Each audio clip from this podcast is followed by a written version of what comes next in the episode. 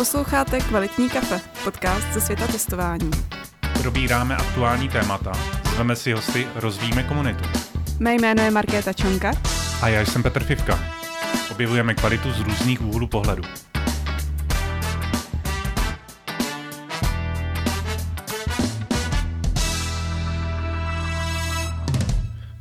Vítejte u nového dílu eh, podcastu Kvalitní kafe. Eh, první díl v roce 2002 v druhé sezóně. Ahoj Markétko. Ahoj Péťo. Jak se vede? No, moc dobře. No, super. Uh, tak jo, jelikož jsme tu po nějaké dlouhé odnoce a už jsme trošku zapomněli, jak to probíhá všechno, tak si dáme kapčo a No pak se vrhneme na to, co nás dneska čeká. Já myslím, že to je dobrý začátek. Já, přesně tak. Taková jistota.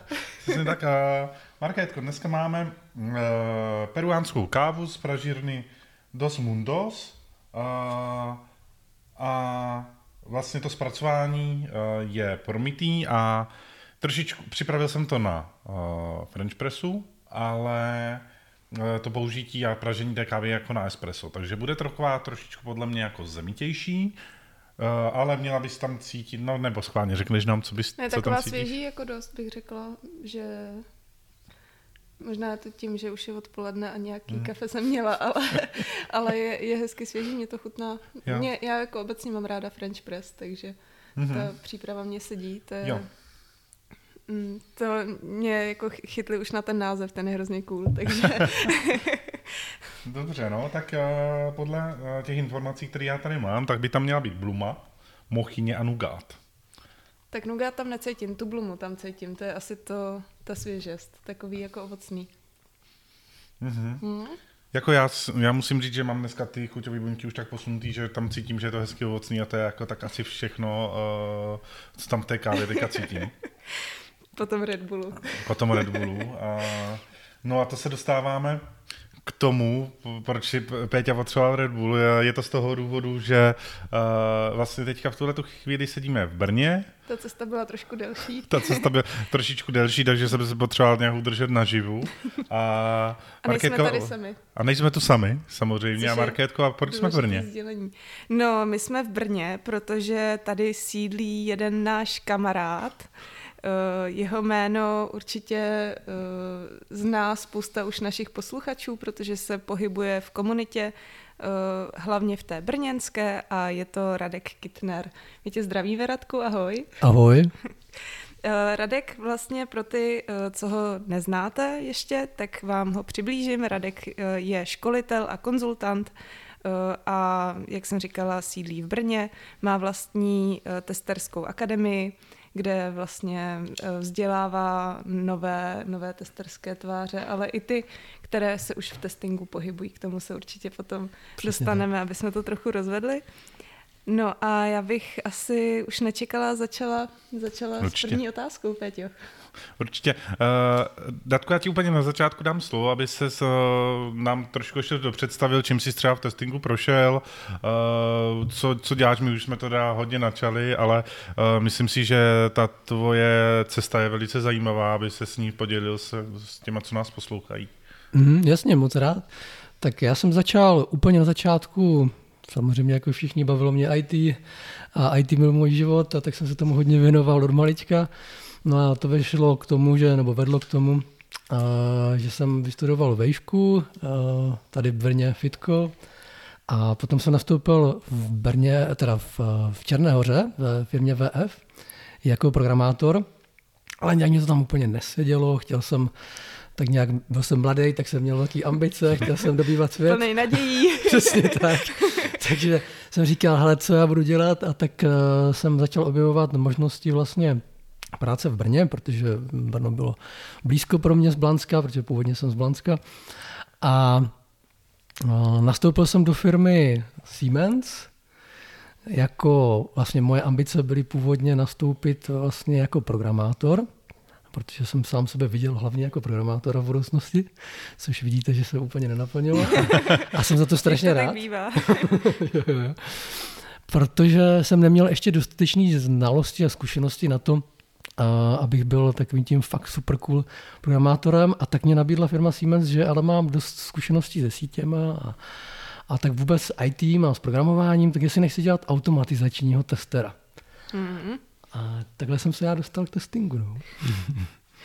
Jak, jak je to dlouho, co jsi tam, co jsi tam pracoval? Si, pamatuješ si třeba, s jakýma jste dělali technologiemi tenkrát? Jo, jo, jo, my jsme, a to už je teda hodně, hodně dlouho, řekněme, že vlastně ten začátek můj už je víc než 20 let. Takový jako kontrast, že si lidi můžou představit vlastně v čem se automatizovalo, jak to mm-hmm. třeba před těmi 20 roky. Jo, jo, jo, přesně tak.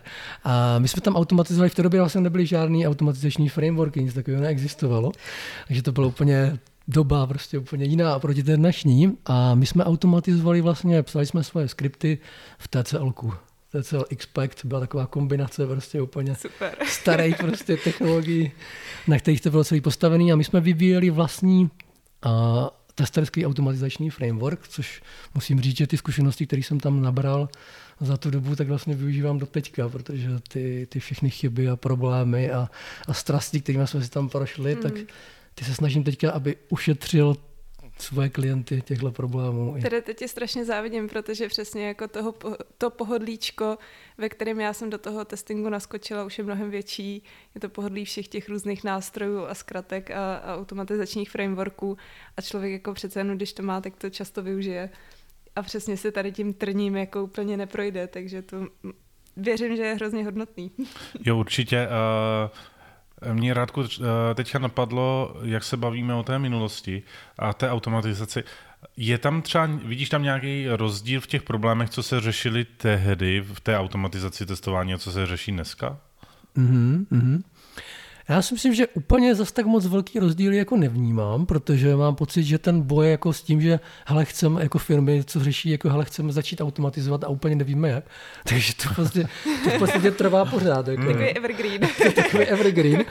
A jak tady padlo, jako změnily se ty technologie, že najednou je to snaží, že tady máte Playwright, Robot Framework, já nevím, hmm. Postmana, mm. věci, které jsou prostě super takže v tom je to trošku jináčí, ale tam ta podstata je furt stejná. Jo, já si právě říkám, jako, e, že se teďka hodně řeší a všechno bude automatizovaný a e, k tématu, jako že testeři nebudou mít co žrát, se asi ještě dneska dostanem, ale jakože vlastně řešíme furt to samý dokola. Já teda tak dlouho zkušenost nemám v tom testingu, jenom nějakých asi 9 let, ale jako, jako vidím, že ty problematiky jsou furt stejné. Akorát se prostě změnilo to, proč je furt stejný, ale to, jak to děláme, tak je trošku jinak. No.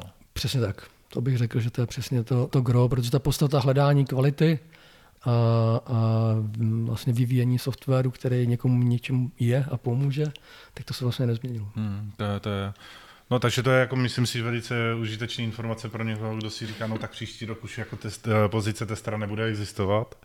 ja, ja, ale uh, ty jsi vlastně byl nějakou dobu v tom testingu a došel si do bodu, kdy se rozhodl založit firmu a postavit se na vlastní nohy a založit si živnost, která, která vlastně pro tebe znamenala odchod z toho nějakého pohodlí toho projektu. Jak se to vlastně stalo? Jak se, jak se dostal k tomu, že uh, vznikla firma a najednou si řekl, tak jo, tak budu si vydělávat sám na sebe a Mm, jo, jo. Nebudu mít práci. A nebylo to tak úplně jednoduchý, řekl bych, že jsem si prošel nějakou cestou, někdy to bylo těžší, někdy lehčí, mm. ale celý to vzniklo vlastně jednoduše tak, že musím říct, že vlastně asi začnu od toho nejhoršího. Prostě, prostě byl jsem úplně takový vyhořelý, už mě práce nebavila, říkal jsem si, že v životě už nechci testovat. Jo. Prostě, že nechci už dělat ani s lidma z IT. Nechci dělat s lidma. A to, bylo, to je zajímavé, že mě lákalo dělat víc lidma. Jo. Že, mě, že vlastně ten pocit, jako, že já bych chtěl se vlastně víc uh, bavit tím, že budu nějakým způsobem pomáhat, uh, pomáhat lidem, tak to ve mně jako byl, ale v té současné práci jsem to nedokázal úplně jako realizovat. Hmm. A to mě inspirovalo teda k tomu, že jsem napřed začal měnit práci, hledat nějaký ideální hmm. job, co se nepovedlo. Já jsem nastoupil do firmy Avast a měl jsem tam super, super domluvu, že hele, uděláme velkou změnu, eh, zavedeme agilní vývoj a všechno bude super. A to se úplně nepovedlo, protože bohužel toho člověka, který mě najímal, ten šéf toho vývoje, tak tam došlo k nějakým rozbrojům, a když já jsem nastoupil, tak oni mi řekli, on před třema dnama uh, odešel prostě na hodinu. Chtěl být moc agilní asi. je, to, je to možný. A takže já jsem tam nastoupil a říkal jsem si, no ty brdě, tak to bude, to bude těžký. No. A taky, že jako bylo, protože samozřejmě všechny dohody padly. Hmm. A skončilo to tím, když to zjednoduším, že mě v podstatě vyhodili. A já jsem byl před Vánocem a, vlastně bez práce a říkal jsem si, tak co teď? Jako. Hmm. A protože už jsem půl roku předtím uvažoval, ale jsem si pohrával jako s tím, že bych a vlastně založil nějaký vlastní projekt a osamostatnil bych se, tak jsem řešil tehdy tu variantu, jako jo, jako půjdu teda hledat si další práci, anebo půjdu jako zkusit to, to podnikání a postavit se na vlastní nohy. No, tak jsem to zkusil. Začátky byly teda hodně těžký, za, můžu říct, za první tři měsíce jsem vydělal 2000 a začali všichni propadat uh, panice, včetně uh, mé bývalé manželky, že tato tak pítež se nesla a říkala, jako, jak dlouho tohle ještě bude trvat, jako, že budeš jako doma a nic neděláš. A nebylo to tak úplně, že bych nic nedělal. Mm. Přemýšlel jsem, no a zjistil jsem důležitou věc, že mě strašně baví učit, že mě baví vlastně vzdělávat lidi a to je to, to, to co dělám teďka. Máš tam uh, nějaký, nějaký svoje uh, poučení třeba z toho procesu zakládání firmy nebo nějakou věc třeba, kterou by si udělal dneska jinak? Možná by to pomohlo lidem, kteří nás poslouchají a zrovna přemýšlí nad tím, že by si založili vlastní živnost nebo firmu. Mm-hmm. Jo, jo, jo, určitě, určitě. Eh, ten začátek si myslím, že pokud uvažujete někdo o tom, že budete zakládat firmu nebo že se osamostatníte, tak doporučuji určitě tím začít, eh, začít malýma krokama a začít klidně hned. Nemusíte dávat výpověď, nemusíte prostě uh, dělat takovýhle šílený způsob, jak jsem udělal já. To si myslím, že je hodně extrém a ani to nedoporučuji, že hodně lepší je fakt začít postupně uh, si říkat, hele, tak co by mě bavilo dělat a to začít dělat. Můžete dokonce z začátku to třeba i dělat zadarmo, Uh, protože to taky docela dobře funguje a postupně hledat ten způsob, jako kde, kde jsou ty třeba peníze, kde se dá vydělávat. Takže to mě hodně pomohlo a pak bych doporučil jako obklopit se někým, kdo v tom oboru má zkušenosti, kdo už začal podnikat. Já jsem měl štěstí na dva lidi. Ten jeden byl eh, Robert Vlach z, z portálu na volné noze, kde jsem si zaplatil školení a to mě strašně pomohlo jako nasměrovat tu hlavu správným způsobem, co je, co je důležitý v podnikání a co ne. A druhý byl můj kamarád eh, Tomáš Skřipec, který podnikal už delší dobu a ten vždycky, když jsme seděli u peva a povídali se, tak on mě říkal, že tohle vůbec neřeš, jaký marketing. prostě pracuje. Pracuj. Pracuje, peníze přijdou sami. Jo, jo. A měl pravdu. To je krásný.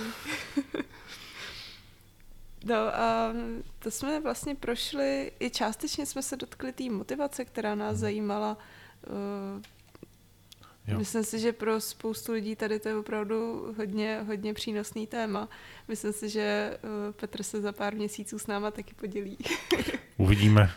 Uvidíme, jestli uh, to bude, já bych zase nechtěl asi dělat nějaký self tady, ale uh, jo, ale vlastně je to to, co mě velice zajímá, protože tímhle tím si teďka procházím, protože zakládáme seročko a zakládám firmu a rozhodl jsem se taky jako uh, říct si, OK, tak jo, už nebudu v tom křečcím kole, ale prostě půjdu, chci, chci být zodpovědný sám za sebe. Ono už to bylo jako i z minulosti, jako tím, že jsem se přesunul do freelancingu, jako ne úplně do toho tradičního, pořád jsem měl ten projekt uh, pondělí až pátek, ale už to jako bylo takový víc svobodnější, tohle další stav. Uh, Radku mě zajímá, uh, my jsme se to trošku nakousli, ale já se na to zeptám jako úplně napřímo. Co byla ta motivace, že jsi řekl, tak jo, teď mě vylili za vastu a založím si vlastní firmu a nepůjdu právě mm-hmm. do mhm. toho dalšího mm-hmm. projektu, například někam jinam? Jo, jo, myslím, že to byly dvě věci. Za prvé to, co jsem naznačil, vlastně to, že mě baví jako vzdělávat. A to, to mě teda trvalo dlouho, než jsem na to přišel. Což je taková inspirace pro vás, nás tady mhm. posloucháte a hledáte nějaké své silné stránky a v čem se rozvíjet, tak někdy je to fakt těžký, protože člověk vlastně nevidí, v čem je úplně dobrý a co mu vlastně jde přirozeně, protože právě, že to, co vám jde přirozeně, tak vlastně berete jako samozřejmost a nevnímáte to, že to je pro někoho vlastně třeba složitý. S tím naprosto souhlasím, protože potom jako zjistí, že ty lidi přesně kolem tebe to vlastně nedělají a, a často, že to třeba neumí. A přesně jako je to jo. pro tebe jako hrozně pohodlný to vykonávat, dostaneš se jako snadno do toho flow, že jo, a pak mm-hmm. zjistíš, že vlastně to není úplně automatický. Jo, jo, jo. Že to, co my považujeme, že samozřejmě, tak ono to vlastně pro většinu lidí není. A, mm. a to je vlastně ta vaše silná stránka.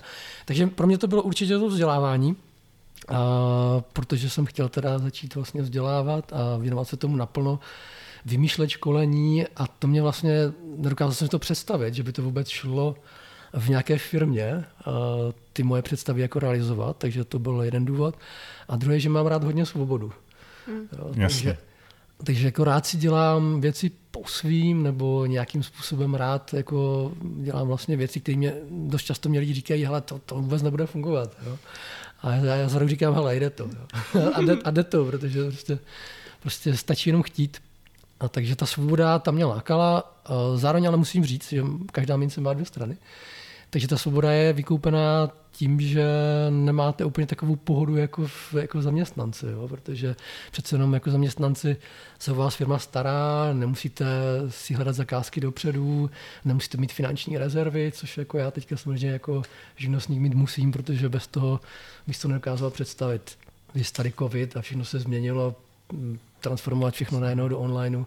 Byla velká výzva. A hlavně pracuješ 24-7, že jo? Jako, a... jo? Protože jakmile nepracuješ, tak ta firma neroste, nebo prostě to a já to vidím sám na sobě, hmm. jakože eh, člověk si musí říct, jo, ale musíš trošku odpočívat a musíš se trošku věnovat rodině, protože proč to vlastně děláš? Přesně, přesně tak. Je to, je to tohle důležité. Já teda musím říct, že první určitě tři roky jsem toho volna moc neměl a když jsem měl volno, tak stejně v hlavě jsem furt pracoval. Hmm než jsem musel zavést jako fakt nějaký striktní pravidla, že uh, si dát do kalendáře takový ty vyskakující upozornění, teď nic nedělej, jako nohy, nohy nahoru. A, já, a jo, takže jako to, já to vidím jako sám na sobě a to je, to, to je podle mě jedna z těch jako věcí, když do toho někdo půjde, tak si musí uvědomit, že já, já to srovnávám s tím zaměstnancem, jo? protože zaměstnanec, když nedej bože je na nějaké firmní párty a druhý den mu není dobře, neudělá té práce moc, tak se de facto ve většině případů, zvlášť pokud je v nějaké větší korporátní společnosti, nic nestane, jo? i když za, tu, za ten den nic neodezdá.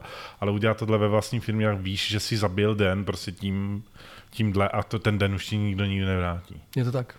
To naprosto souhlasím.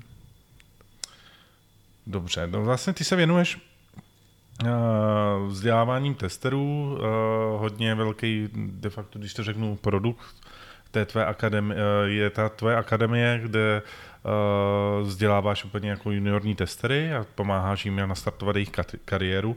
Mě by zajímalo, jestli máš třeba nějaký, nějaký typy, co doporučit těm úplně začínajícím lidem, kteří chtějí například vstoupit do testingu. Mm-hmm. Uh, určitě. Já si myslím, že úplně nejdůležitější tip je, že jestli chcete jako se věnovat eh, nebo vstoupit do testingu, tak nejlepší je samozřejmě testujte. Jo. Se samozřejmě lehce řekne, když nikdo neví jak. A zvlášť začínající tester neví úplně jak. Uh, kvůli tomu vlastně vznikl i ten kurz vlastně, eh, jak se stát testerem, kde se snažím na to odpovídat a snažím se vlastně uh, naučit testery prakticky v průběhu vlastně třech měsíců jako poměrně intenzivní práce, jak vlastně, co, co vlastně ta testerská práce obnáší a jak to vlastně funguje. A to, co bych jako poradil, tak doporučuji určitě pokud nechcete do toho investovat peníze, tak eh, začněte sami na YouTube a na internetu je spoustu zdrojů, jak začít testovat a, a co vlastně takový tester obnáší. Takže to určitě samostudiem jako zvládnete, jenom to bude trvat asi trošku delší dobu. Je dobrý, aby vám někdo ukázal jako ten směr, čili spojte se s někým, kdo je odborný na tu problematiku. Je to vlastně podobné jak v tom podnikání. Uh-huh. Pokud máte blízko někoho, kdo vám může říct, hele, tohle je důležitý a tohle míň, tak to je to, co potřebuje každý začínající, začínající tester, protože to, to si myslím, že je to s tím většina juniorů bojuje. Oni nebojují úplně s tím, jestli uh, mají problémy s nějakýma technologiemi nebo že ničemu nerozumí, ale že si vybírají oblasti, které jsou nepodstatné a nedokážou mm-hmm. rozdělit to podstatné od toho nepodstatného. Já to vidím úplně stejně. A tím, že teda taky jako jednám s lidmi, kteří chtějí do toho testingu dostat. Uh, mě by zajímalo, uh, když se na to podíváme, a když učíš ty lidi testovat, tak ty jsi říkal, že vlastně naučit se testovat. Jak moc třeba bys dával důraz na nějakou teorii a nějakou, uh, dejme tomu názov v tom testingu a jak moc na to prostě sednout si, vzít si tu stránku té firmy, na které, do které se hlásím a testovat ji. Prostě mm-hmm. Jo, jo, za mě tohle je úplně klíčový, protože to přesně zmínil vlastně věc, uh, že my jsme všichni jako, by se dalo říct, potomci jako českého školství. A tudíž mm-hmm. jako trpíme asi něčím, co uh, bych nazval tak, že je tam hodně velký důraz na tu teorii a ne na tu praxi. to je vlastně něco, co já jsem chtěl i změnit, proto ty mm-hmm. kurzy dělám úplně jinak a dělám to vlastně přesně opačně, že, že si kladu vždycky otázku, jako co ten člověk potřebuje se naučit, co potřebuje vědět. Na základě toho vytvářím cvičení a na základě toho potom vlastně říkám, no, dobře, tak oni, aby tohle cvičení mohli udělat, tak potřebují vědět tyto informace ale nejdu hmm. opačně, jo? nejdu z toho seznamu, jakože, tak tady je tahle všechna teorie, tyhle všechny slova, které oni musí umět. A už je nikdy znovu neuslyší. A už je nikdy znovu neuslyší. Jo? Vlastně dělám to přesně opačně, že vytvářím, když řeknu, hele, potřebujete se naučit teďka otestovat hraniční hodnoty, tak já jim prvně jako ukážu, jak to funguje a teprve potom jim říkám něco o tom, co jsou hraniční hodnoty. Mm-hmm. To je super. Tak cool. Když jsme u tady toho tématu, tak bychom se ještě mohli dotknout vlastně otázky, po čem je ten aktuální pracovní trh nejvíc hladový. Jestli, a ať se to týká třeba seniority lidí, tak zároveň i nějakých technologií nebo nějakých zkušenostech, um, co vlastně ty rekruteři nebo ty, ty jednotlivé firmy hledají teď nejvíc, jestli... Mm-hmm. Jo, jo, pokusím se na to odpovědět. Uh, já bych řekl, že nejvíc hledají vlastně testery, kteří jsou schopní jako řešit jejich problémy. To je asi běžný, to znamená, to znamená, že snaží se najít lidi, kteří umí testovat, to znamená, že umí nacházet chyby, umí ověřit, že ten produkt dělá to, co má a to, co ten zákazník nebo uživatel s tím bude vlastně provádět s tou aplikací, softwarem, ať je cokoliv. Takže toto je to, co hledají. A poslední dobou bych řekl, že hodně často vidím, že velký kladený důraz i na jako automatizované testování, ale zároveň bych řekl, že i vy, co zvažujete, že ale neumím programovat, tak to vůbec nevadí. Myslím si, že i manuálních testerů je potřeba stále hodně a hlavně ten, bych řekl, to know-how, jako jak testovat, to si myslím, že je důležitý a to potřebuje člověk umět vždycky, ať to dělá automaticky nebo manuálně. Že to, je, to je to klíčové, co určitě uh, hledají, jako jak headhunteři, tak vlastně firmy si myslím, že je hrozná škoda, čehož si všímám hlavně poslední dobou, um, že na tom trhu každý rekruter, který nabírá testery pomalu, každá firma má pořád potřebu hledat jenom automatizované testery a bere to, a vlastně, a tím bych se nechtěla nikoho dotknout, ale ale ty lidi, kteří ty testery nabírají, často té oblasti vůbec nerozumějí a, a je, je těžký pro ně si to vůbec představit a tak si prostě někde najdou a, a chtějí sehnat automatizovaného testera, berou to jako nějakou náplast na všechny bolístky, který vlastně ta kvalita v té firmě má. Myslím si, že to, to řemeslo jako takový, i to manuální a ta testová analýza jako hodně je upozaděná, ale bohužel na úkor kvality toho, co potom ty firmy produkují a jsou i firmy, které už automatizují úplně všechno. Ale když se pak podíváte na ten jejich produkt tak a chcete ho použít, tak je prakticky uh, uh, vytvořený pro ten automatický test. Jo, jo, naprosto souhlasím. Naprosto souhlasím. Tohle je podle mě důležitá věc, že spousta firm si opravdu myslí, že tu automatizaci vyřeší všechno. Automatizace nevyřeší všechno. Automatizace má usnadnit testerům práci, ale ne opačně, jakože všechno se podřizuje automatizaci, to úplně nefunguje. A to, co říkala, já s tím naprosto souhlasím. To je úplně klíčový. Já bych řekl, že i velký problém je, že tak jak říkal, že vlastně ti, co nabírají testery, takže vlastně nerozumí tomu úplně, co by ten tester měl umět a hledají vlastně podle nějakých jiných inzerátů, které jsou hmm. taky špatně. Jo, jasně. A vlastně oni vlastně neví... Taková jak... spirála, jako už potom už to nebude lepší. Já, já, jsem teďka nedávno někde četl strašně hezkou, hezký příměr, že když tam ukazovali, že, že takový nějaký běžný inzerát na, to byl i programátor nebo i tester, to je vlastně jedno, ten princip je všude stejný. Tak oni říkali, uh, hele, lidi z HR, toho, koho hledáte, nebo to, co vy jste tady napsali v tom inzerátu, tak to je jako šestičlenný a osmičlenný tým, to není, to není jednotlivec. Jo. Takže ty očekávání no. jsou úplně nereální a pokud někdo teďka nás posloucháte, ano, a vstupujete do testingu, tak vůbec se toho nebojte, protože ty velice často prostě ty pozice nebo ty, ty inzeráty jsou fakt strašně přestřelený se hrozně líbilo třeba v Maxovi, že za náma přišla, uh, promiň, jsem ti do toho skočila, ne, ale že za náma přišla naše, naše rekruterka a vlastně se ptala, jak má ty inzeráty postavit, jak pro testery, tak třeba pro ty vývojáře, což mi přišlo hrozně sympatický. Třeba nám četla i, jak je oslovuje, protože známe jako aktuální situaci s lidma na trhu, prostě je těžký jako někoho sehnat i za slušný peníz a bylo to jako hezký, že se snažila opravdu do toho co nejvíc dostat, aby ty lidi, aby jim nepsala prostě kraviny, že jo.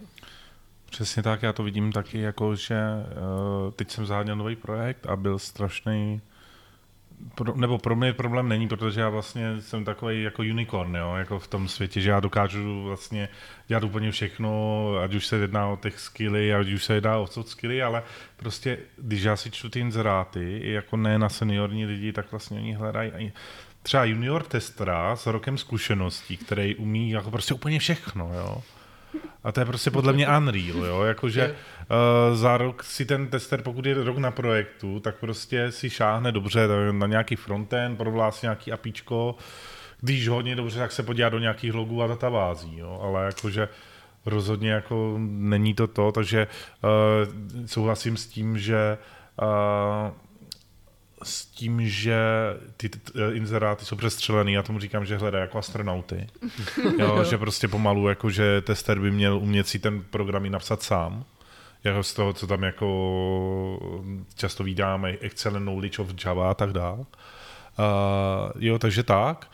Uh, s tím, mě napadá další otázka a to je to, jestli tě napadá, zvlášť já jsem to řešil docela často, jako u juniorních testerů, jak se prostě prodat na ten pohovor, když de facto v tom CV nic nemám, a jak to udělat tak, abych na ten, jako podle mě základní jako první win-win je dostat se na ten pohovor s tím, s tím test manažerem. Ano. Jak to udělat? Co, co bys doporučil tady těm lidem? Mm. Uh, tak určitě doporučuji vlastně v duchu toho, jako že to mají dělat, tak ideální je uh, získat co nejvíc zkušeností a to můžou, aniž by se nechali zaměstnat někým. Že vlastně ten velký omyl je, že, jako, že kde já teda mám získat praxi, když nikdo nezaměstná. Že? Uh-huh.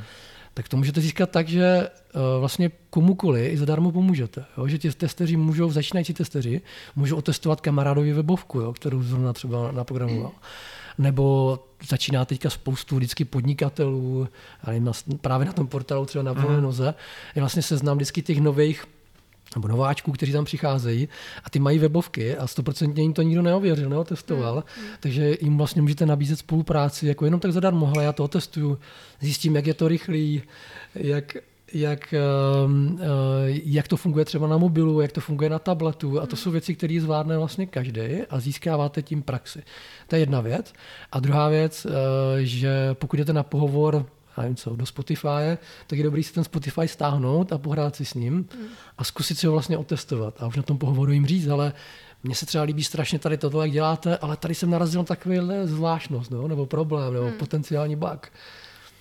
A tak je spousta jako českých startupů, který už fungují a mají třeba vývojáře a je v tu chvíli možný se tam prostě nechat zaměstnat na nebo na pár hodin jako za týden a jenom si s nima prostě popovídat a, a třeba člověka jako navedou, že jo, nebo, nebo si nechají otestovat ten svůj produkt. Myslím si, že jako zrovna na české scéně, která, eh, kam se soustředí spousta i zahraničních firm, je tohleto portfolio těch firm obrovský.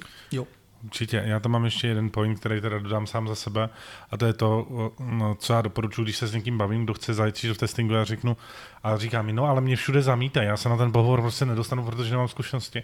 A docela se mi vyplatilo to, a já to říkám teda teďka všude, jo, i včera na, eh, to jsme natáčeli jako stream na podcast, tak jsem to říkal, říkám, tak ten web vem, otestuj ho a napiš testovací scénáře, napiš mm. automatický test a pošli to součástí toho CVčka, jo, to v tom průvodním mm. dopise. Mm a pokud se to dostane k test manažerovi, tak ho to zajímá natolik, kdo to napsal, že toho člověka bude chtít vidět. A jakmile hmm. seš na pohovoru, tak si myslím, že jako je to takový jako half win už, jo? Jakože dostat se na ten pohovor může občas být obtížný. No. Takže jako to tě, uh, to je podle mě jako něco, co nikdo nedělá. Já to třeba v svým CV mám svoji práci, že tam mám nějaký framework a vždycky, když jdu někam, teďka jsem se hlásil třeba do NESu, na slovenský NES, tak jsem vzal, napsal jsem auto, pět automatizovaných testů na NES a poslal jsem jim, hele, otestoval jsem vám tady automatizovaný jako testy, abyste viděli, jak to píšu. Mm, že? Mm. To je super, no. A... Pak je hrozně důležitý uh, se nějak vykročit z té svojí komfortní zóny a i přesto, že člověk jako trochu introvertní víc, tak uh, působit jako proaktivně a, a dát jako opravdu najevo to, že o tu práci mám na, zájem, protože myslím si, že není horší věc, když už člověk vyvine takový, takový úsilí, aby se dostal na ten pohovor a pak tam sedí jak zvadlá bukurka a prostě, prostě takového člověka jako do firmy nechcete, protože ve chvíli, kdy nemá zkušenosti a vy do něj budete investovat tolik úsilí, tak to úsilí je prostě double cost tím, že ten člověk vypadá, že o to nemá zájem a vy to do něj musíte rvát i ušima. Určitě já naprosto souhlasím a málo kdo by třeba do mě řekl, že jsem těžký introvert, jo, jakože vždycky to po celém dnu po celém dnu jsem rád, že prostě můžu zalíst domů a prostě na chvíli se zavřít a být v tichu, jo. Uh, je to tak, jak se všema škatulkama. Jo? Jako to, že vám někdo říká, že introvert sedí v koutě a nic nedělá, neznamená, že to tak musíte dělat. Jo? Mm. Uh, takže jako to je tak, taková moje poznámka a i jako introvertní člověk může být komunikativní, akorát prostě hold uh, pak jako ta energie při té komunikaci s těma lidma jako se vyčerpává rychleji, než někomu, kdo je jako spíš jako extrovertní. Hmm. Uh, já bych ještě chvíli zůstal u těch juniorů. Uh, Radku, mě zajímá tvůj názor, například když uh, za tebou člověk přijde a řekne, hele, tak jo, tak myslíš, že mi pomůže třeba ISTQB certifikát k tomu, abych si našel tu první práci? Hmm. Já teda teďka možná některý zklamu, ale já jsem úplně odpůrce ISTQB certifikace. Okay. A to, to, to je dobrý vidět, to, to je zajímavá diskuze. Pr- protože, protože pro mě jakože certifikovat někoho formou otázek A, B, C, D, mně to přijde úplně jako na hlavu padlý. Mm. Jakože ověřit, jestli někdo testuje podle toho, že já ho vyzkouším z toho, jak si zapamatoval nějaký text a pak mu dám otázky ABC, to pro mě není testování. Pro mě ověřit schopnosti testera je, že mu dám nějakou aplikaci. Ne, já souhlasím, protože vy, vy tady Peťa hladí po rameni, abych nebyla sutá, ale já jsem smutná, protože si přesně pamatuju. Já jako nejsem typ, který by si pamatoval jako přesný formulace mm-hmm. nějakého textu a spíš na to jako přistupu logicky, jo. takže já třeba, když jsem maturovala z matiky, tak jsem dostala čtyřku, protože jsem si nepamatovala přesný postupy a ty moje mi neuzdali, že jo.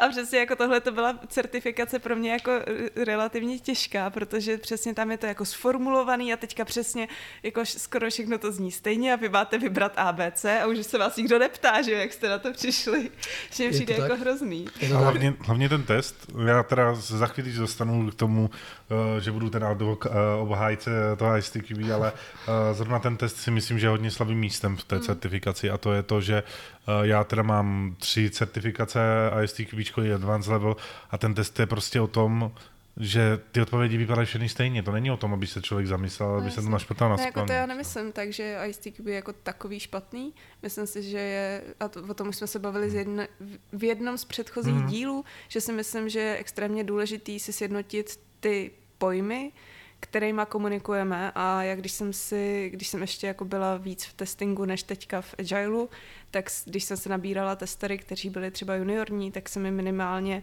dávala eh, za úkol a společně jsme procházeli nějaký první kapitoly, aby prostě věděli, co, jaký pojem znamená a jaký mají možnosti v tom testování, ale myslím si, že nesmysl vyžadovat po někom certifikace. Určitě. Uh No a tím to... jsme skočili ale Radkovi úplně do toho, co chtěl vyjádřit.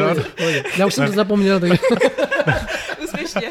ne, ne, ne, já bych jenom dodal to, že uh, teď si vlastně uvědomuji díky tomu, že začínám ten svůj nový biznis a třeba jako hodně jednám uh, s agenturníma firmama, firmama a zároveň jako třeba školím rekrutery.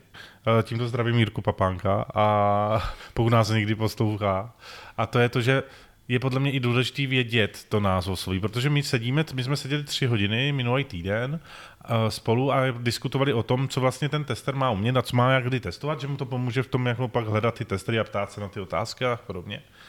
A teď jsme narazili na problém, co vlastně znamená integrační testování, jo? že on si to mm. představoval nějak mm. a doteď to nějak chápal a potom vlastně, a tak, jak mu to popisovali ti klienti a já říkám, jo, ale je to vlastně o něčem úplně jiným. Jo? A vlastně uh, dobrou půl hodinku jsme strávili na tom, že jsme si vyjasňovali, co kdo jak myslí, protože uh, třeba jsme se bavili o GUI testech jo? a pak o akceptačních testech. A on se mě ptal, hele, tak ten integrační test to jako testuješ ty apička. Já říkám, nejenom, jako jo. A takže neděláš ten frontend. Říkám, no někdo ho dělá jako v tom integračním testování ten, přes ten frontend, jo.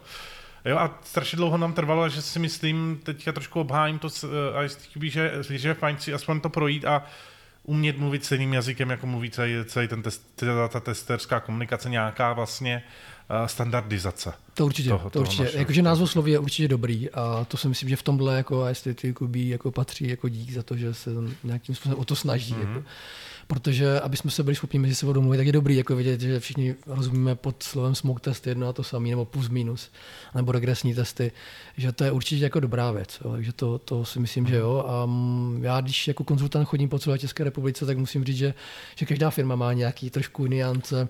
Toho Jsem chtěla říct, jo, no, že, že ka- každý jako to trošku jinak. No. Ale pořád je to strašně podceněný ve spoustě firmách a já do každé firmy, kam přijdu, tak si musím opravdu ujistit, že všichni chápeme, stejně ty termíny a klidně si to prostě uh-huh. někam napíšeme.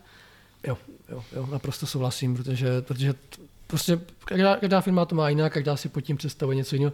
Dokonce i taková věc jako test case není úplně jednotný, jakože na, názvosloví jako v celé České republice, takže... Jo. Já jsem třeba strašně odpůrce administrativy.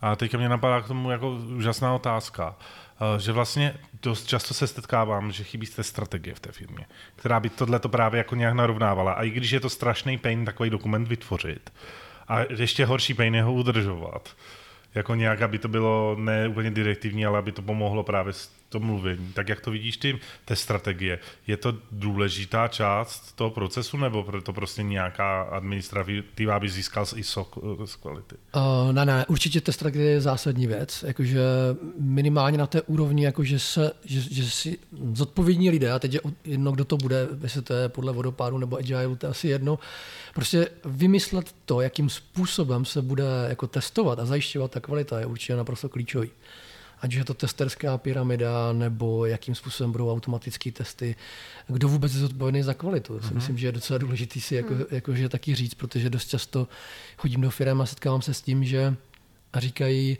a to je přece starost testera, to nás nezajímá no, jako nějaká kvalita. To samozřejmě tak není, že jo.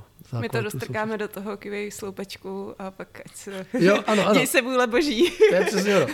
Tady je to QA sloupečku a už to se nemusí řešit. Já už to mám hotový. A, já, a, a to je nejhorší, ano. To je, to je definition já, of já, já už to mám hotový. Ne? Když de- developer kliká, ano, assign to tester, jo, jako tak hotovo, už se k tomu nikdy nevrátí. No. Třeba u nás jako tady to, to by mohlo pomoct jako spoustě lidem, si myslím, u nás jsme zavedli to, že ten developer to na sobě má až do konce jako tu hlavičku tam má prostě přes code review, přes testy a prostě se s těmi lidmi musí domluvit. To je pěkný.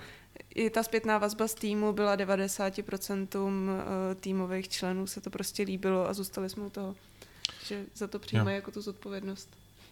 Já jsem šel trošičku jiným, víc jako direktivním způsobem. Já jsem prostě začal křičet do týmu, že definition of done, že ten vývojář to pouští až ve chvíli, kdy já tam dávám palec nahoru a že Eh, hodně často jsem totiž bojoval s tím, že jsme zalogovali defekt na to issue a ten developer to odmítl dělat, protože už dělal něco jiného. Že? Jo, jako jo, takový to klasický, to jako že odmítal pře, eh, převzít odpovědnost, že už je to přece vyvinutý, že už se k tomu nebude vracet. Jo? Ne, ne samozřejmě u nějaké kritické chyby, ale třeba u nějaké grafické nebo takový ty hmm. klasický low, low priority defects, uh, jsou prostě takový jako to, no, takže tomu jsme se hodně často vraceli, takže jsem si vydupal, že prostě i ten vývojář třeba, i když se grumuje, tak musí počítat s tou náročností s opravou těch, jo, s opravama hmm. defektu. Je o tom jako potřeba, na čemž my třeba teďka pracujeme, tak proto to zmiňuji, mít uh, velmi dobře nadefinovaný nějaký akceptační kritéria anebo outcome z té opravy jako uh, očekávaný výstup prostě, aby aby tam bylo jasný, jak si představujeme, že to funguje a aby i ten product owner tam byl určitou autoritou a řekl, hele, tady to prostě od vás nevezmu, zpátky šup. Mm-hmm. Jo, jo, jo. Nadefinovat ten výstup a kvalitu toho výstupu je zásadní, protože to, je to dost těžký všechno. Taky. A je to těžký, ano. Já se dostávám k k té myšlence, že uh, pořád jsme v roce 2022, prošli jsme si krásnýma dvěma rokama uh, de facto epidemie koronaviru. Překlápíme se do roku války. A, překlápíme se do roku války. Doufejme, že tohle za, za rok si poslechnu, řeknu si, ale byl jsem paranoidní. Ale, uh, Radku, jaký na tebe měla dopad ta pandemie? Co jsi vlastně ty musel změnit v tom svém biznisu, aby zvládl fungovat i mm-hmm. za dob de facto toho přechodu do toho online světa? Jo, jo, um, myslím si, že to byla velká změna teda pro mě, protože přece jenom, tak jak jsem říkal na začátku, že uh, mám rád lidi, tak jsem většinu svých služeb nadefinoval tak, že se s nima fyzicky vidím, to znamená, že kurzy uh, probíhaly fyzicky, uh, konzultace probíhají fyzicky, uh, jezdil jsem do firem, uh, pořádal jsem školení a teď najednou přišel covid a všechno konec. A ze dne na den mě vlastně všichni zrušili všechno, by se dalo říct, protože nikdo se nechtěl hmm. vidět fyzicky. Hmm. A já jsem musel zvážit teda, co dělat. Naštěstí to v našem oboru je poměrně jednoduchý. Takže jsem přepl, přepl jsem do onlineu, zaplatil jsem si dražší, dražší Google Workspace a, a tímto jsem to všechno odstartoval, ale bylo to těžký, protože doteďka jako spoustu lidí mi říkají, to bylo jednoduchý, ne? Jak začal to dělat na Google Meetu a, a v čem je problém? Jo? Pohoda. A pohoda. Ale to tak není, protože z pozice jako vzdělávání, když já jsem byl zvyklý udržovat oční kontakt se všema, a sledovat, jestli ty lidi tomu rozumí, to, to co říkám, tak to najednou nejde, protože hmm. jako já ty lidi nevidím a i přesto, že na kurzu říkám, hele, prosím, nechte si zaplý kamery, protože ty kamery jsou ten jediný kontakt, co já s vámi máme, jako takový ten, když já mluvím a já vlastně potřebuji mít, tak se to úplně nedaří. Já řekl bych, že tak jako tři čtvrtě eh, lidí jsou schopní mít zaplý kamery, ale ta čtvrtina fakt jim to asi nepříjemný hodně hmm. a nechcou si je zapínat. A, takže tohle se muselo změnit a já jsem musel najít úplně jiný způsob vlastně jak vzdělávat, abych, si, abych dokázal jako kontrolovat vlastně ty, ty, ty výstupy a musím říct, že jsem víc zavedl takový jako takovou spolupráci. Jo. Uh-huh. Příklad break roomy jsou vlastně pro mě úplně stížení věc a bez break roomu já nejsem schopen vůbec mm, školit. Mm. Uh, jen tě, kdybys mohl popsat těm, co neznají break roomy, co to mm. je vlastně za koncept? Jasně, jasně. Uh, spočívá to v tom, že když jste připojení vlastně na nějakým klasickým meetu, ať je to Google Meet, Zoom, cokoliv, tak uh, jste vlastně všichni v jedné místnosti jak kdokoliv promluví, tak všichni slyší všechny. Což je blbý, protože pokud je vás víc a řeknete, tak pojďte, tady máte úkol, otestujte teďka tuhle aplikaci a sdělujte si nebo pomáhajte si navzájem, tak když to udělám ve fyzické, když, když jsem normálně jde na, na kurzu fyzicky, tak tam je rozhodím třeba do pěti skupin. A to teďka vlastně udělat nemůžu, tak tomu slouží přesně break roomy, že vy jako virtuálně oddělíte vlastně ty lidi od sebe a může být třeba po, po čtyřech lidech, typicky já to dávám po třech, po čtyřech, jsou vlastně samostatně v, ve samostatných audio místnostech a můžou si povídat a nikdo jiný než uh, oni tři je vlastně neslyší s těma kamerama obecně je to jako hrozný, hrozná bolest. Já si pamatuju, když jsem nastupovala do Maxe, tak třeba dva, tři lidi jako na stand-upech měli zapnutou kameru. Teďka, po tom roce a kousek, snad po druhý, No, ne. ne, jakože snad opravdu po druhý se stalo, že všichni, jakože úplně všichni na tom stand-upu mají zapnutou kameru. A začali jsme už opravdu na to uh, hodně, my jsme na to dbali od začátku, jo, ale, ale člověk uh, prostě jak na to není zvyklý a fakt pro některý lidi si myslím, že to bylo nekomfortní, tak se tomu hodně vyhýbali. Myslím si, že hrozně zásadní roli hrálo to v tom mít jako nějak příkladem a vždycky tu kameru mít zapnutou, i když jsem prostě byla doma v teplákové soupravě a měla jsem na hlavě drdol, protože jsem měla home office, tak jsem prostě to prostě zapla. A v tu chvíli si myslím, že, že člověk jako tak nějak uh, uvolní to napětí a, a prostě si zapneme kameru všichni, že jo, ale, ale bylo to předmětem nejedné retrospektivy, že a pak prostě uh-huh. se mhm. přidalo víc a víc lidí, ale vždycky tam byl jako někdo, kdo jí měl vypnutou a teďka jako konečně, ale trvalo to rok. Mm-hmm. To, to, to je super.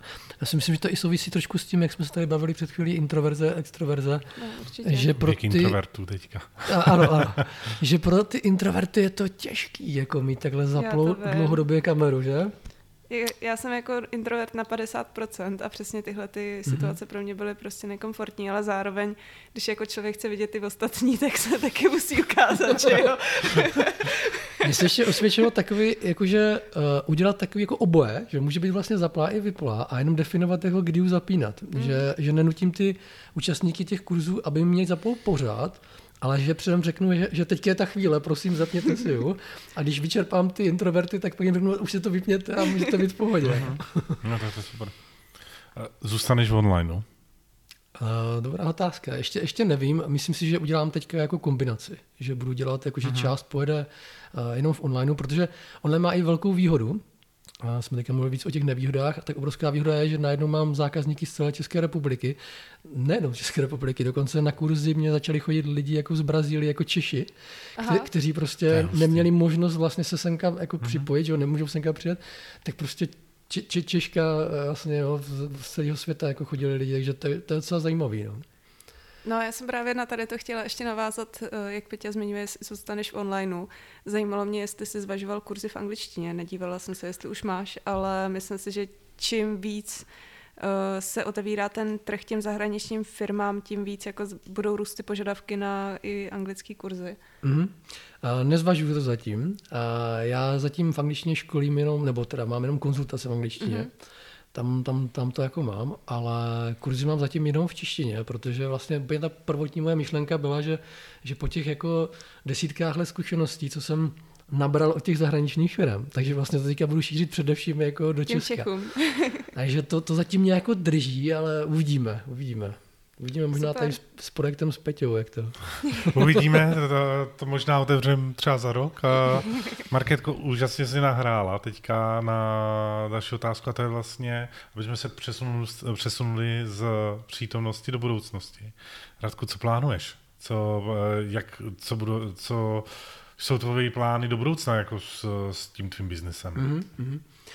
A já, protože pro mě je klíčový to vzdělávání, tak se hodně soustředím vlastně na to vzdělávání. A tak jak jsem, tak ten kurz vlastně, jak se stát testerem, který je pro mě úplně stěžení, tak z něho jako logicky začaly vycházet takové jako věci, že mě říkali, hele, a my se chceme naučit ještě víc to automatizované testování. Takže jsem zavedl kurz, jak, jak automatizovat testy, který už teďka poběží vlastně nějaké čtvrté nebo páté kolo. Hmm. A chtěl bych ho ještě víc zlepšit, protože většinu těch kurzů, co já dělám, tak se snažím vlastně poměrně intenzivně na nich makat, tak abych je vypiloval k dokonalosti. Asi ten perfekcionismus toho testingu ve mně i v tom, i v tom vzdělávání. Nezapřeš to. Takže to tam samozřejmě mám a logicky s tím přišlo, přišlo vlastně další jako vlastně požadavky od těch účastníků, že oni říkali, dobře, automatizace, ale my neumíme programovat. A tak jsem otevřel kurz vlastně, jak se naučit programovat pro začínající automatizační testery. Čili mm-hmm. mou, mou ambicí není naučit jako nějakého profesionálního programátora, Jasně. a naučit nějaký základy úplně. Takový to myšlení. Cykly, podmínky, mm-hmm. algoritmické uvažování, přesně tyhle věci. S tím jsem měla ze začátku hrozný problém.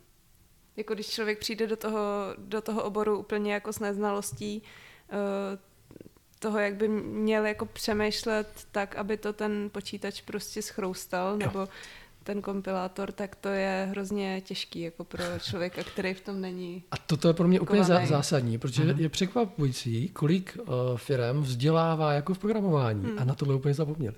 No, a jako... pak jako člověk to objeví a uh-huh. přijde ti to jako úplně samozřejmé. Uh-huh. Uh-huh. Jo, jo, jo. Takže... Protože to je přesně, promiň, uh, to zase, že ty školy podporují nějaký memorování se a, a málo logiky. No, no, přesně tak. Jo. Vymyslet ty, já když jsem měl ty první uh, kurzy vlastně automatizace, tak tam mě někteří účastníci řekli, ale já vlastně úplně nevím přesně, jak to vymyslet. Jo. Když ty tady řekneš, hele, hmm. hele udělej krok, že se něco objedná na rohlíku, v košíku, něco se tam přihodí, tak já úplně vlastně nevím, jako, jaký jsou ty jako logické kroky hmm. a nemůžu to srovnat v hlavě. Což mě přesně inspirovalo k tomu, jakože učit logiku a jakože algoritmizaci. No. Je to strašně zajímavý, eh, to školství, jak je postavený. De facto my se celý, nebo půlku svého, nebo čtvrtku svého života strávíme ve škole, která nás vlastně učí jenom to držet de facto hubu a krok a memorovat se věci. A pak vstoupíš do toho reálného života, do toho třeba v IT, do, do, do nějakého projektu a vidíš, že je to úplně jinak. Jo. A já strašně dlouho přemýšlím nad tím, jak to, to udělat tak, aby se ty lidi dali učit v takovém smyslu úplně stejným, jak pak pracují, protože že jo, když, to, to je to, co ti dá. Jo? A když řeknu třeba, když jsem se učil Javu kdy, kdysi dávno, jo, už jsem začínal, žádná ta učebnice neřekne, hele, tak jo, pojďme si vyvinout e-shop a k tomu e-shopu potřebuješ se dozvědět tyhle věci. Ale řekne ti, hele, tady máš jako proměny, které jsou prostě boolean, string, integer, double, float a tak dál. Hmm. A nikdy se tam vlastně nedozvíš v té knížce, když jsou to výborné knížky, jako proč to potřebuješ v tu chvíli. A nejsou tam ty příklady, že ty tam najednou sedíš na nějakým, já nevím, když to řeknu extrémně, tak na nějakou proxinou v Javě a vůbec nechápeš, proč to vlastně máš používat a jak hlavně to máš hmm. udělat. Jo? A pak se s tím setkáš v tom reálném světě a řekneš, no tak to jsem tam někde čet. Mm-hmm. A tím to začíná končí. Je to tak, je to takový to vzdělávání nějaký jako do, do kapsy do budoucna a to nefunguje. Jako to, to zabíjí motivace, že jo? protože ta motivace je přesně opačná. Jako já tady mám nějaký problém a vyřeším ho pomocí těchto tak. věcí, jo? pomocí mm-hmm. bulínu třeba. Jo? Jo. Ještě možná bych se vrátila uh, k tomu, co jsme naťukli na začátku a týká se to právě té budoucnosti. Eh, jak to plánujete tady s brněnskou komunitou? Mm-hmm. Jak se vám vlastně podařilo eh, nějak přežít ten covid? Rozšiřujete o nový členy?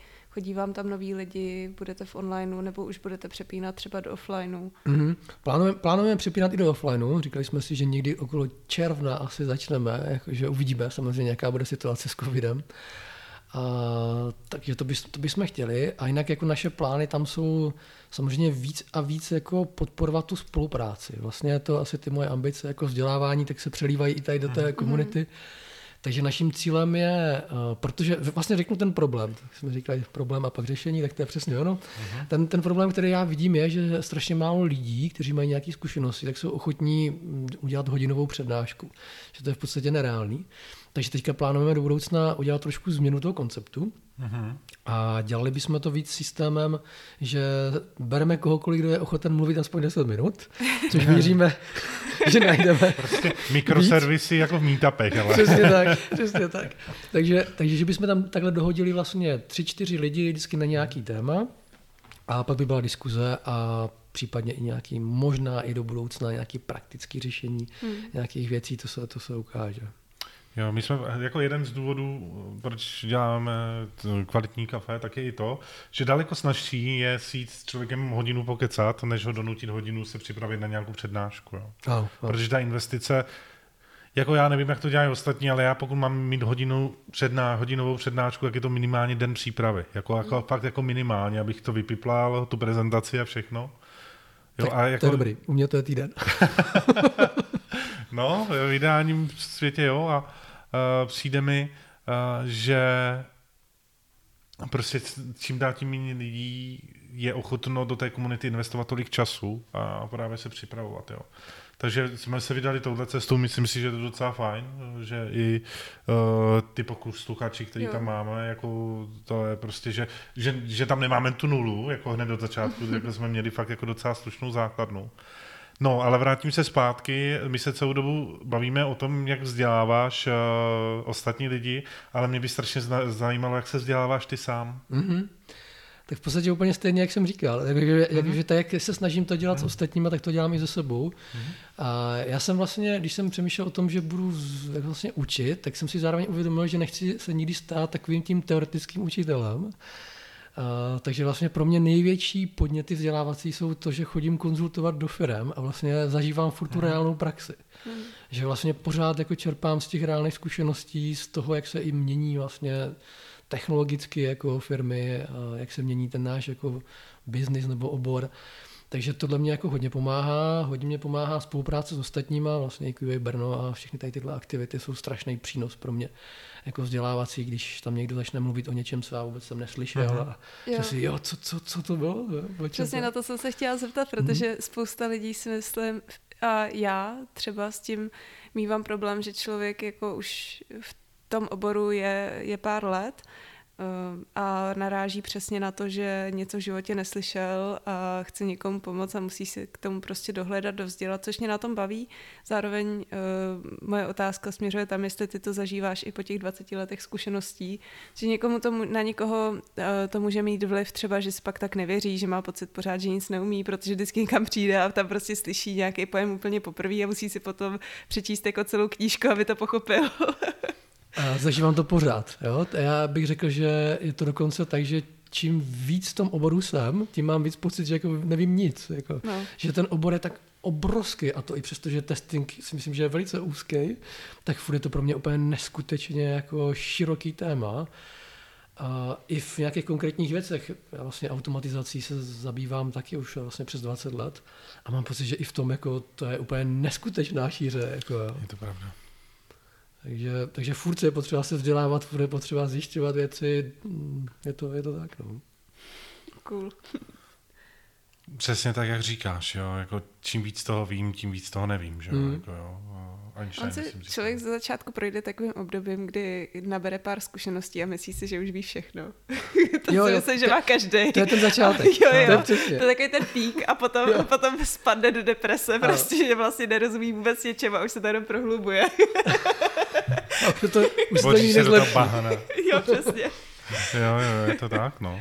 Uh, my už jsme se dostali téměř na konec uh, toho dnešního podcastu, uh, takže přichází taková naše oblíbená část, nebo oblíbená část speakerama. Uh, já ti teďka Radku dám prostor, jestli ty někoho hledáš, nebo chtěl bys si udělat nějaký promo, teď je ten pravý čas. Mhm, mhm, přemý, přemýšlím. Jako. A uh, určitě, pokud máte zájem se vzdělávat v testingu a nějakým způsobem chcete třeba vstoupit do testování a do testingu, tak moc rád vás uvidím na kurzu, jak se stát testerem, případně na těch navazujících, jak se naučit programovat a jak automatizovat testy. No a pokud nás poslouchá nějaká firma, tak eh, nabízím řešení všech možných testerských problémů, vlastně, ať už to jsou procesní, automatizační, baví mě řešit hodně složitý věci, takže budu moc rád, eh, když se mě, když mě kontaktuje jakákoliv firma, která řeší nějaké složitosti, protože si myslím, že za tu svou kariéru jsem zažil těch problémů fakt hodně a že nemusíte vždycky objevovat kolo.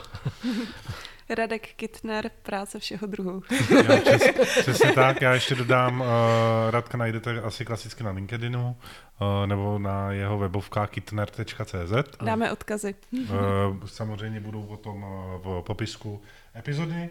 Uh, tím jsme se právě asi úplně vyčerpali, teďka v tuhle tu chvíli. Takže uděláme si takový to klasický koneční koleč, uh, kolečko. Kolečko. uh, Radku, díky moc za super bokec. Bylo to podle mě Uh, teďka bohužel nenatáčíme nově na kameru, ale Markétka nám tady dala samý palce nahoru. Děkujeme, byla to podle mě jako velice zajímavá diskuze, zase pohled trošičku z jiné strany. A pro mě samozřejmě velice, možná ještě víc zajímavý tím, že jsou to problémy, které no, není teďka řeším. A, a když uh, oslovím teďka naše posluchače, uh, jak, jak to říkáme skoro pořád, uh, pro nás je strašně důležitá zpětná vazba od vás, takže pokud se vám ten díl líbil, dejte nám like, sdílejte uh, tuhle epizodu s uh, ostatníma, protože to je vlastně jediný způsob, jak my se dokážeme šířit. Zároveň pokud se vám úplně něco líbit nebude, tak uh, nám dejte vědět taky. Uh, my samozřejmě uh, tu vaši zpětnou vazbu potom vyhodnocujeme a snažíme se s tím něco dělat. Uh, můžu třeba říct, že tenhle, ten, tenhle, tuhle tu sezónu máme na plánu trošičku update, uh, updateovat naše audio vybavení, uh, abyste neslyšeli nějaký pazvuky a tak podobně. Takže, takže určitě na tom furt makáme. Každopádně díky i vám, co jste doposlouchali až sem, tu skoro hodinu, kterou natáčíme. A vlastně to už je všechno. Já Přesně se pomalu tak. můžu Já bych chtěl ještě, já bych chtěl ještě taky něco říct na závěr. Já bych chtěl poděkovat vám dvou, Petrovi a Markétě, díky. protože pro mě to byla velká čest. Zvlášť, když jste za mnou ještě přijeli eh, semka až do Brna, by se dalo říct. Tak jsi tady na pek buchty, ty jo. Připravil koláče. A jsem rád, že vám u něj chutnalo. A, takže za mě to je super, protože strašně si vážím toho, co pro testing děláte a pro testery tady v Česku, že to je fantastický. A Takže podobně. jen tak dál. Tak děkuji. Přesně tak, děkujeme moc, takže uh, mějte se, i vy, co nás posloucháte a za 14 dní se zase uslyšíme. Tak jo, tak čágo. Čau. Ahoj.